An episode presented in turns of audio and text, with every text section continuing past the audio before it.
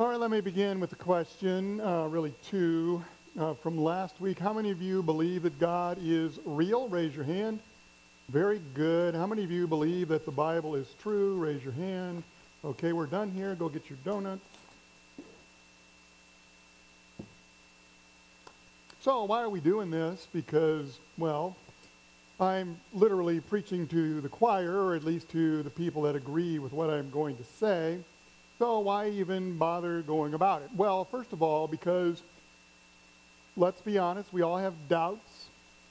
Though we all raised our hand, or at least I think everybody did, uh, we have doubts from time to time. Is, is my God truly real? I can't see him. Sometimes he appears to be absent. He doesn't always agree with what my prayers say. So, can I trust him? That's the real question there. And, and then, do I have a reliable source that tells me all about him so that even though in my thoughts I don't always know everything about him, I can go to the reference book and know what he's like.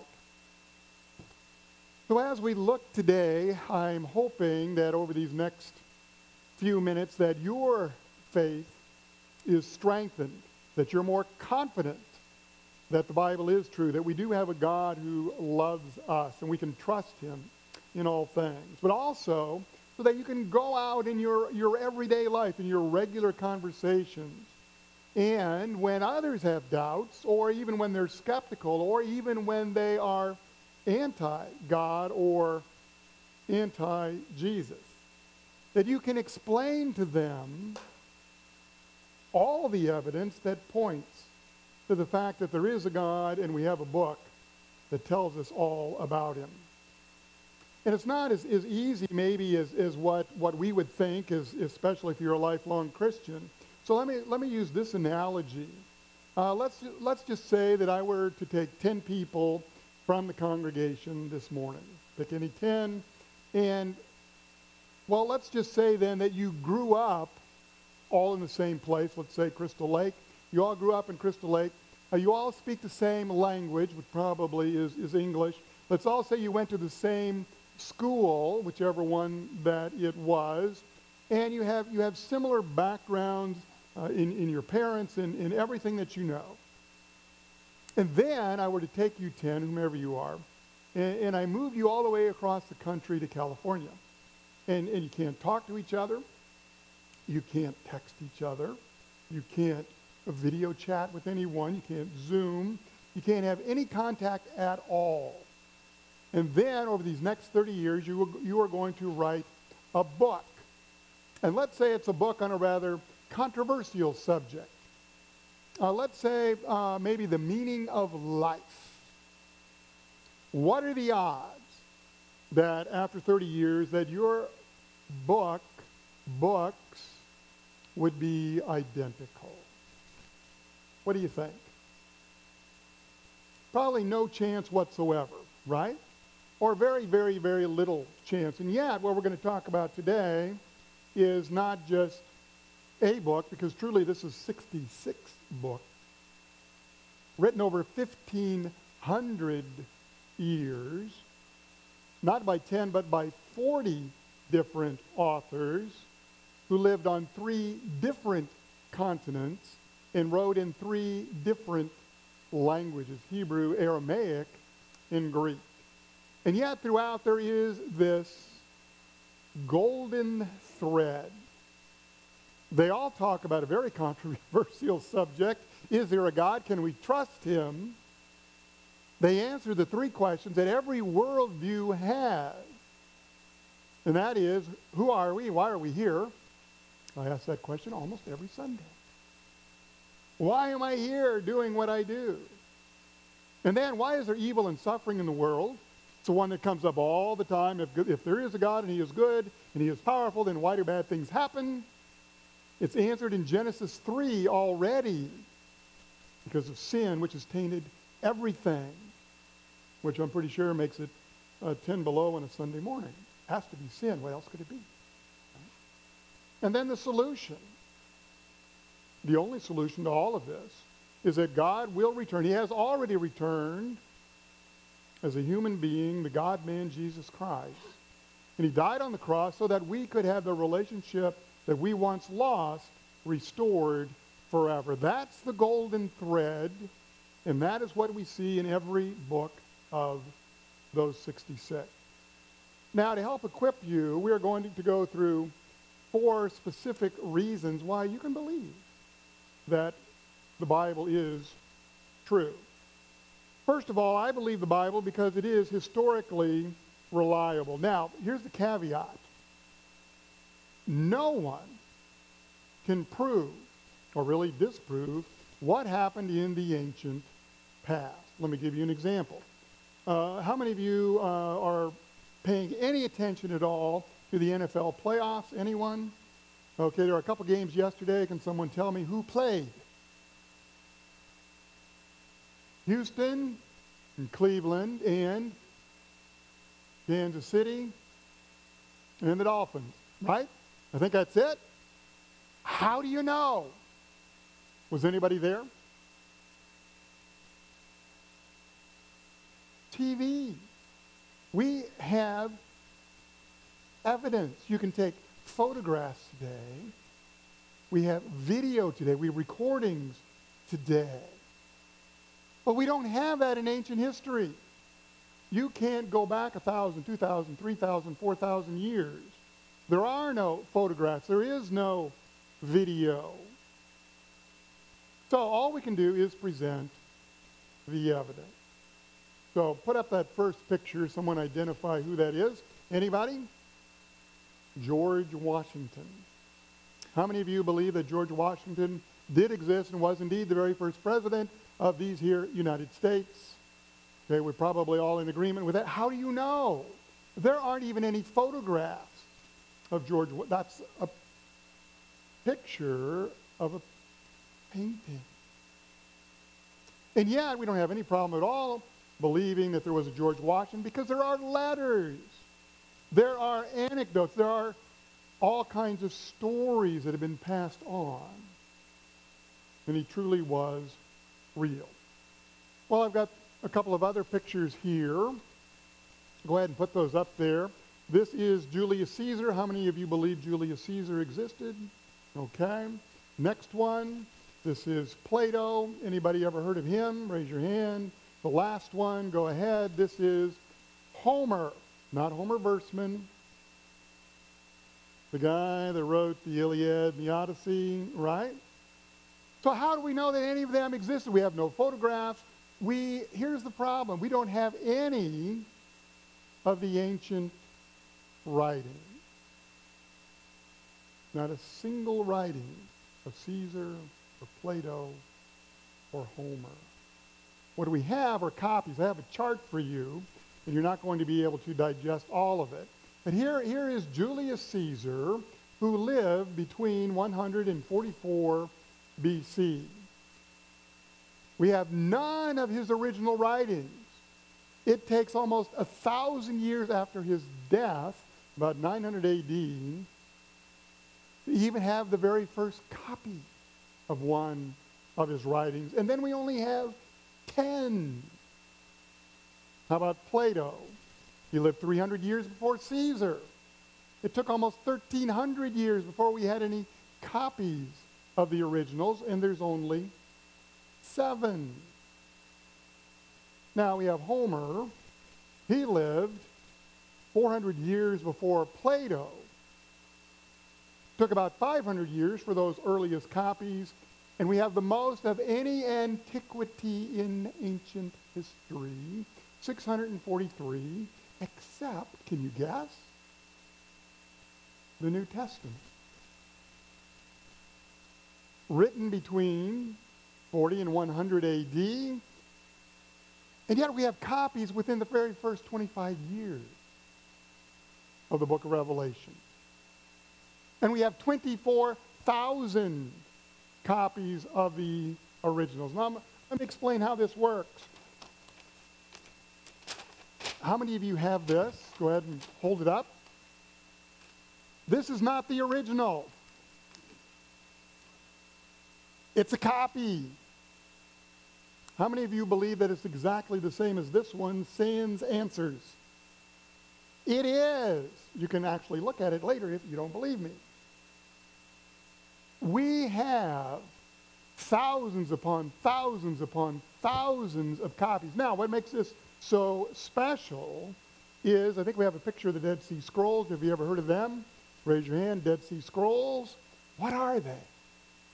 They are copies of the original Old Testament. Can anybody tell me what was the Old Testament originally written in? Hebrew. Up until these discoveries, most of the copies were in Greek. And they were written in the first and second centuries AD, almost 2,000 years ago. So these were discovered in 1947 by a little shepherd boy near Jericho, Qumran, in Judea, in Israel. And they compared these writings written in Hebrew about 100 BC to those that were written in Greek and copies written 300 years later. And they were 95% the same. Does that give you a little confidence that what was written in here is what we had originally? It ought to. Because we have now about 99.5% of what is considered the original documents in the Bible. And if that doesn't convince you, then we have something called archaeology. How many of you have ever heard, as you have heard stories or looked at the Bible, have ever heard of Bethesda? Anybody? Bethesda. We used to have this thing here in Crystal Lake. Now it's called Able Light. It was the Bethesda thrift store. Do you know what it was named for? The pool of Bethesda in the Bible. It was a pool where people would go and then they would be healed if they could get in quickly enough in the water. Well, scholars said there is no Bethesda. It has never been discovered. For centuries, they said there's no Bethesda, the Bible's wrong. And then in 1888, the pool was discovered. And you can go there today. I've been there.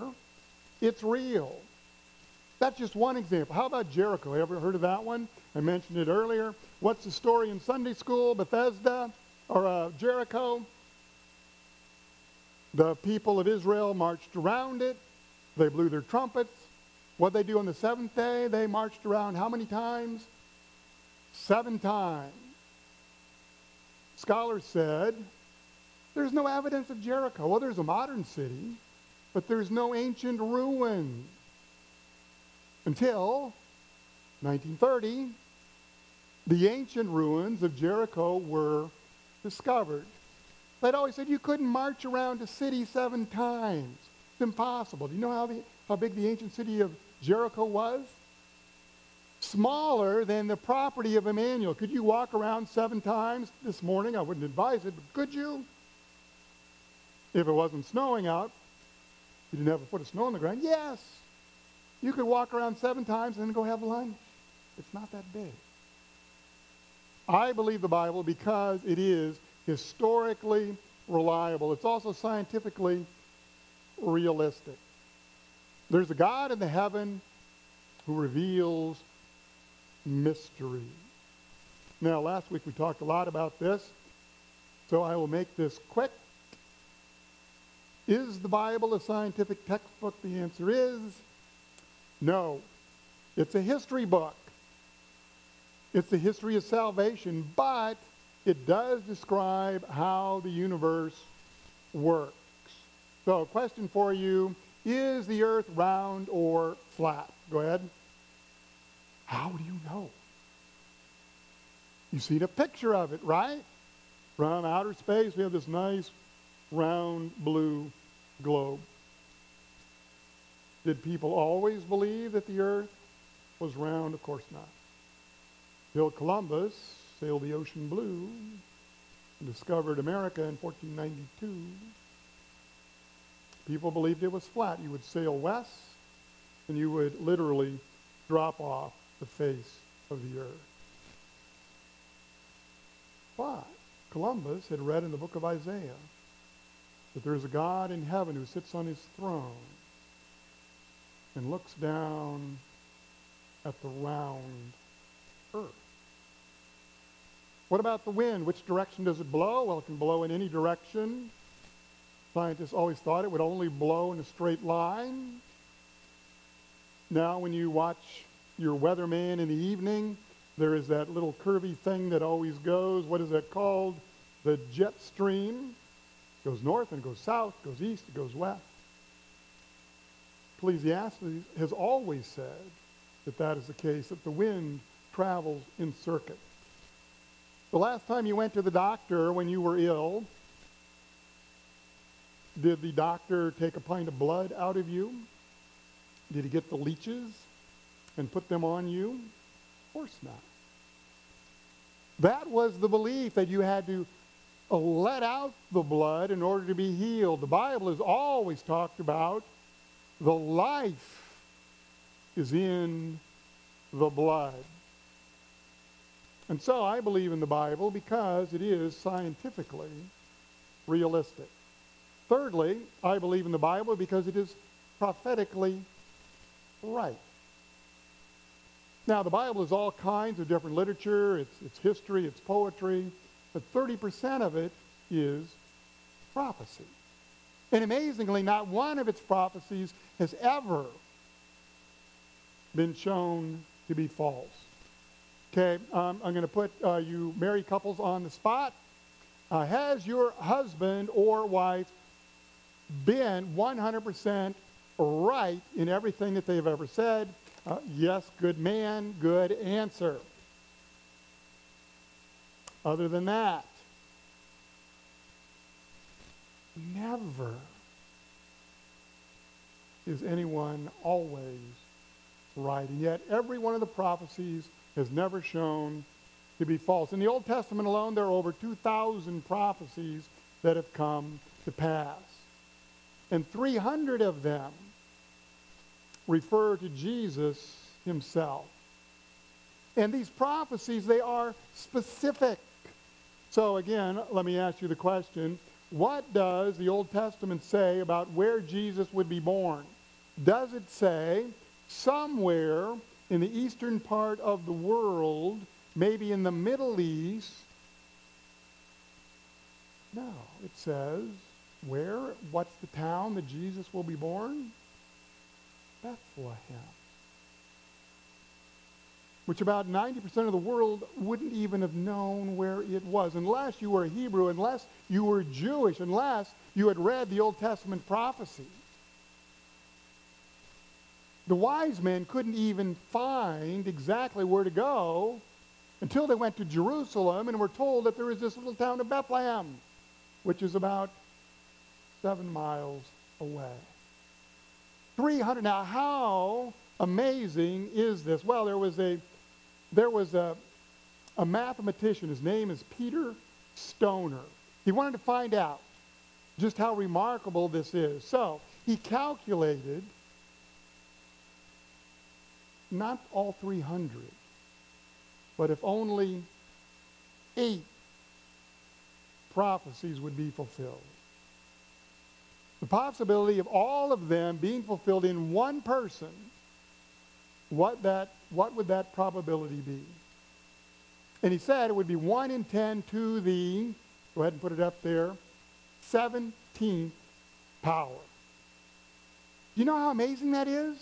It would be, he said, if you took the entire state of Texas. Anybody been to Texas? Is Texas a big state?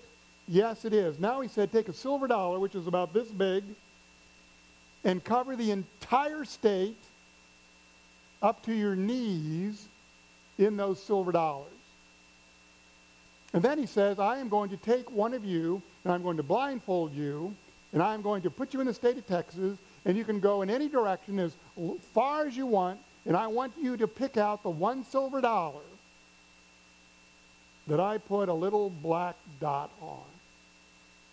What is the chances of you being able to do that? 1 in 10 to the 17th power.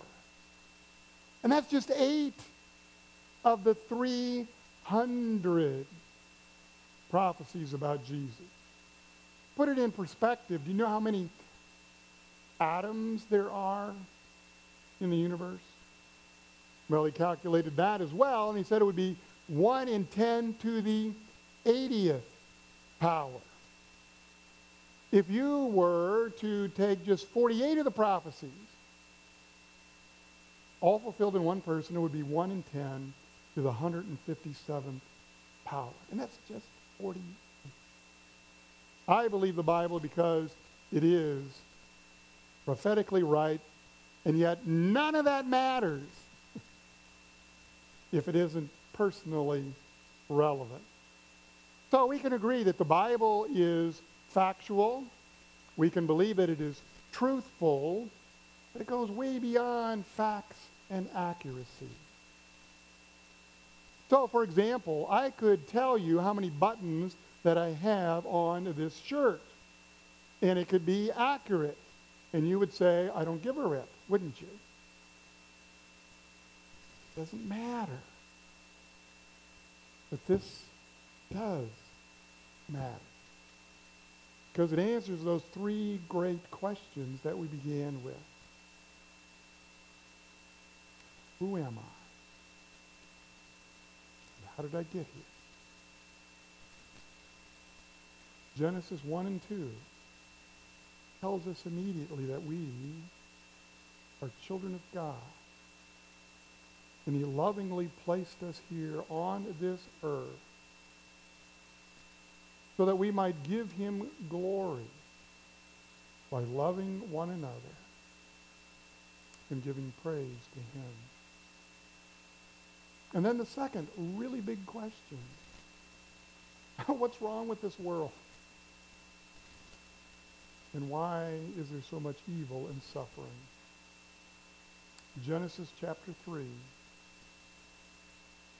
When we as human beings were tempted and ate from that tree of the knowledge of good and evil, sin came into the world and it has tainted everything.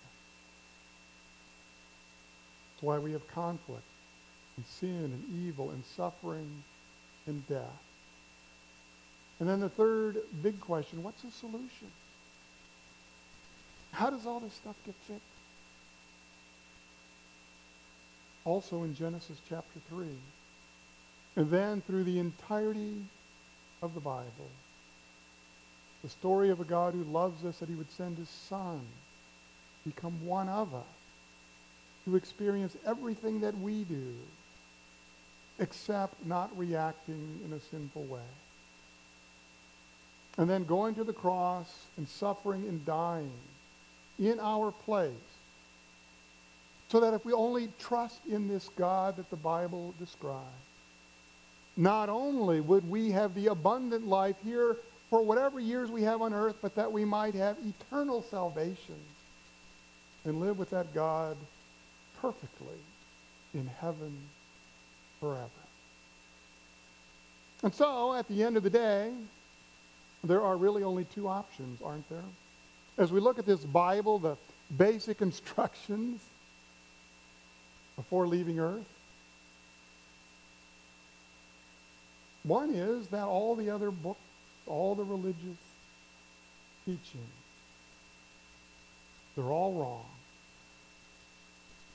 or one of them is right. As for me,